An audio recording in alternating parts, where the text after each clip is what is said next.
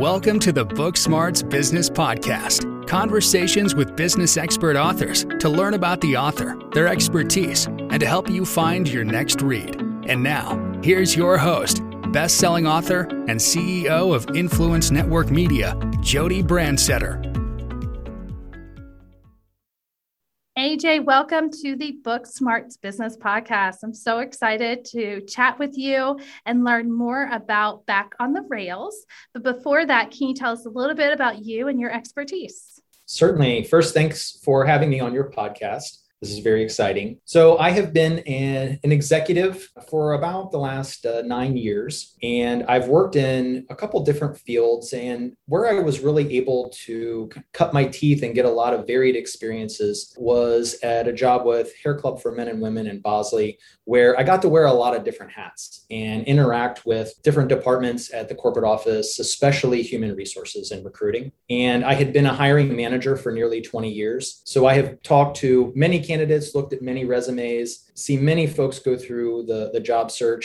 I myself ended up going through job search at the end of 2018 and early 2019 and realized very quickly that it was uh, an area that I had knew, not, knew nothing about, that I was ill equipped for. And in retrospect, looked back and thought, boy, I've put a lot of folks on the same path and they need resources. I need resources. And so I decided to write a book about my journey through career transition. What got you inspired to write a whole book, right? You could have blogged about it. You could have just wrote some statuses on, you know, social media. What was it about the whole process of writing that book that interested you in doing that? I was fortunate enough to really fall in love with business and leadership books about 15 years ago. Had almost an addiction to them. I was reading close to a book a week, really absorbing a lot of information, trying to become a better leader and a better manager, trying to learn from the wisdom of others without having to make all of the mistakes myself.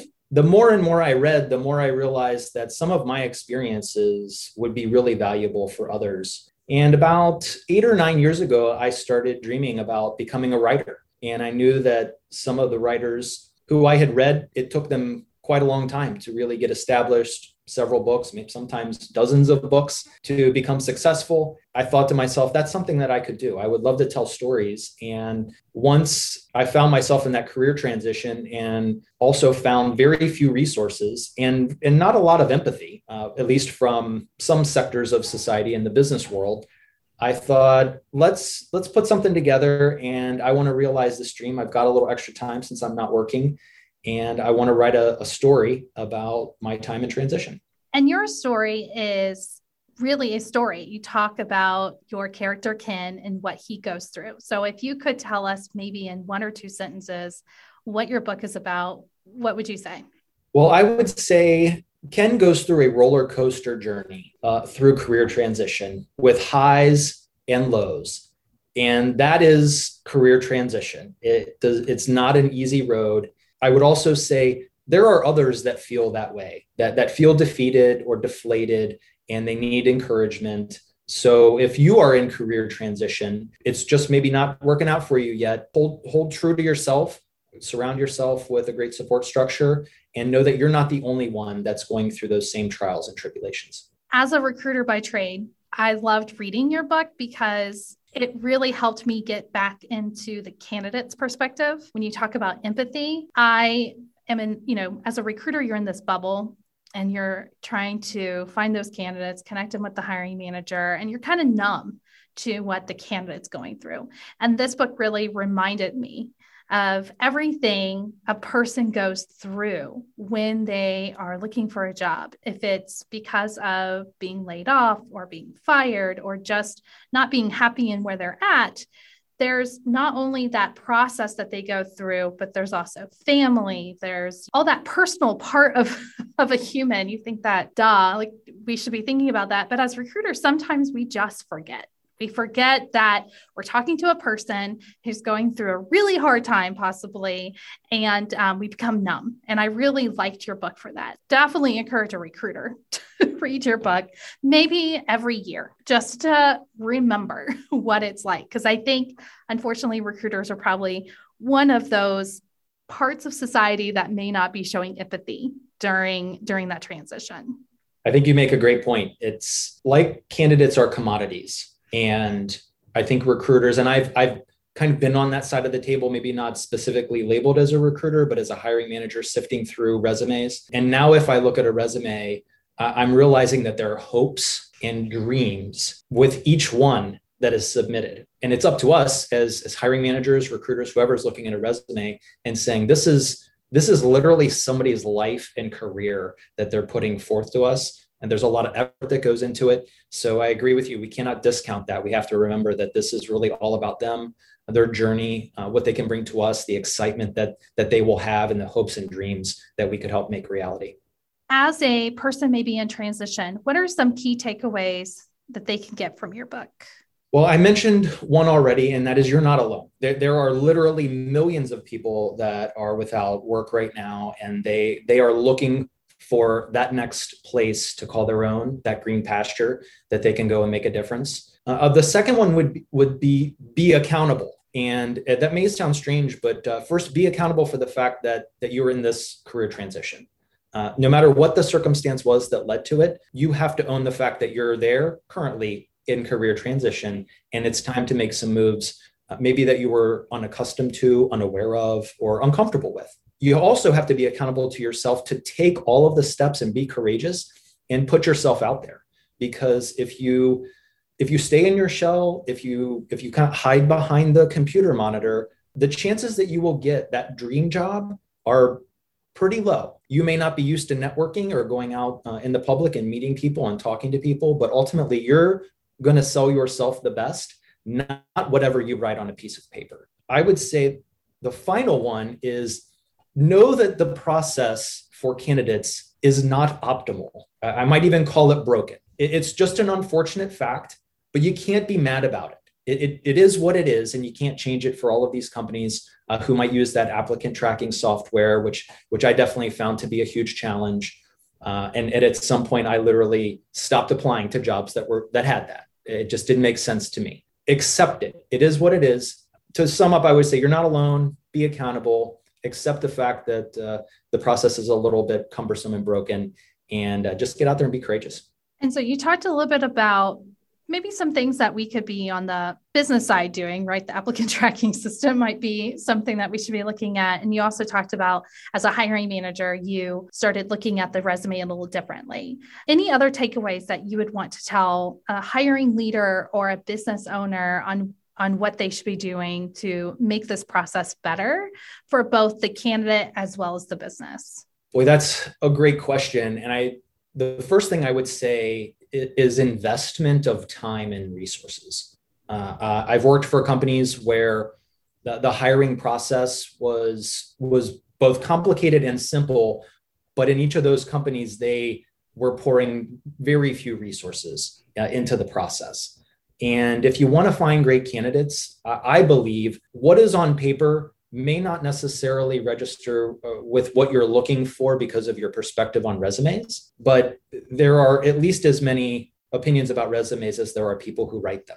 I, can't, I wouldn't tell you that there's one right thing. I would tell you, though, as a hiring manager that's looked at thousands of resumes, I looked for winners. I think if if a hiring manager opens themselves up to does this has this person at least shown me that they can win like can they achieve something uh, that's usually I think what you're looking for as a hiring manager, somebody that, and they've made the attempt uh, in the resume to make that that claim.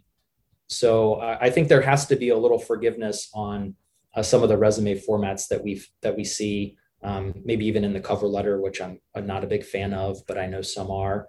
I think you have to also talk to the candidates. I, think you have to find some folks that on paper look like they would they would be able to do a, a great job for you, and then talk to them, invest the time and resources to have those conversations. Communication's so big in the hiring process. I think that's one of the reasons why you see a lot of fails in mm-hmm companies when they're hiring. It's really the communication or the lack of. And what you were talking about with the hiring manager is, you know, looking at a resume and being open to a conversation is so key because a resume is just a paper with some information on it and you don't get a full picture of a person until you actually talk to them. And one of the things we always say in when I was in the third party recruiting world was would in doubt send it out, which is, you know, if I'm not sure if this candidate's the best fit for this role, I still send them. And so I think hiring managers need that same thought pattern when they see a resume. If they're unsure, then that means they pick up the phone and call them. They don't just throw them in the no pile. Um, and I think that could just probably increase candidate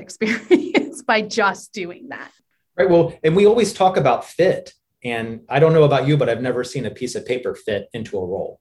Mm-hmm. Uh, it's it's the person that fits, and until you talk to them and you get a sense of who they are, what they're all about, I don't know that you really ever know if they will fit the role that you're about to, to place them into. So true. Now, becoming an author, I think, is a huge success as it all. Like actually getting your book out there for people to buy is a huge success. What are some other successes that you've seen since you've been since you became an author?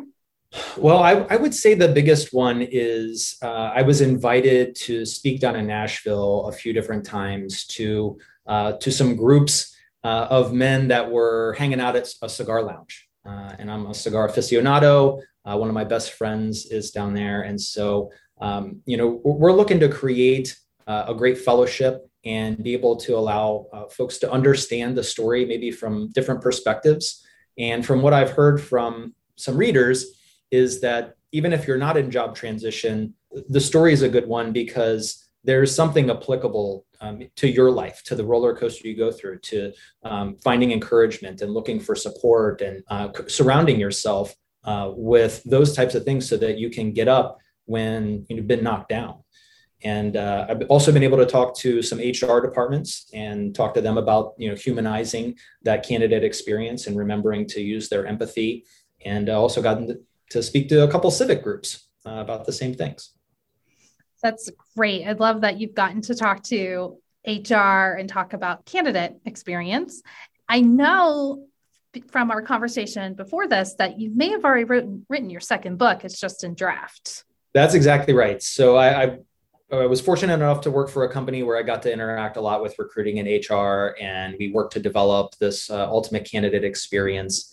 And so I, I did. I've just completed first draft of a book about that ultimate candidate experience and what uh, an HR team can do to, to really increase the level of transparency, the amount of communication, and put together, I would say, a package for your candidate that says, we want to come after you. And like this, here, here are the steps. It's almost like giving them a, an agenda of what they would expect because all too often a candidate gets into a process, uh, they have no idea what all of the steps are. They get ghosted and you don't hear from somebody after they said they would get back to you, which which then is I, I think the trustworthy nature of the company can be called into question if they say they'll call and then they never do. And you're talking about folks who were, were excited at one point to come work for you, and you start to break those the the rapport and those bonds of trust that were formed at the beginning of that relationship when you don't follow up and, and keep your word as an HR department or as a recruiter. So uh, there's a way that you can outline some steps. It doesn't take a, a lot of work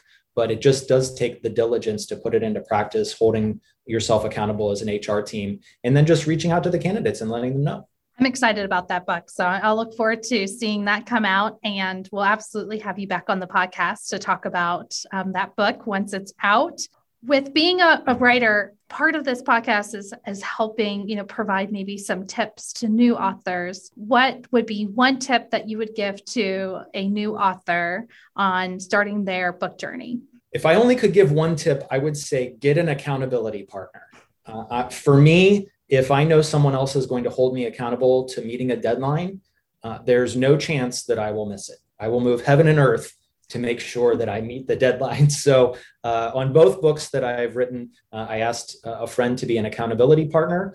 Uh, they probably had a super easy job because I delivered uh, on time or early uh, for every single deadline that I set for myself, and uh, they also were great to be able to give me some feedback. But that allowed me to get get across the finish line when I wanted to cross it uh, and when I plan to. It's all about pushing forward when you write a book. You can't go back because if you go back, you never go forward. So I love the accountability idea of having that person keep you moving forward so that you don't get stuck staring at chapter one when you should be on chapter eight. All right. So, AJ, how can our audience get your book and how can they connect with you after this podcast? Easiest way to connect with me is on LinkedIn. Uh, I'm the only Adam, quote unquote, AJ Klinkenbeard that's on there. Very easy to find me. And uh, you can get my book on Amazon, but there's a link in my LinkedIn profile that will take you right to the book. Uh, and it's an easy read uh, to probably take about three hours or less. I have to agree. I read it and it was a very easy read, very enlightening. I encourage anyone to read it, but I really encourage recruiters to get this book and to take the time to remember what a candidate perspective is during that journey. So, AJ, thank you so much for being a part of the Book Smarts Business Podcast. And I look forward to um, having you on in the future. Thank you again, Jody.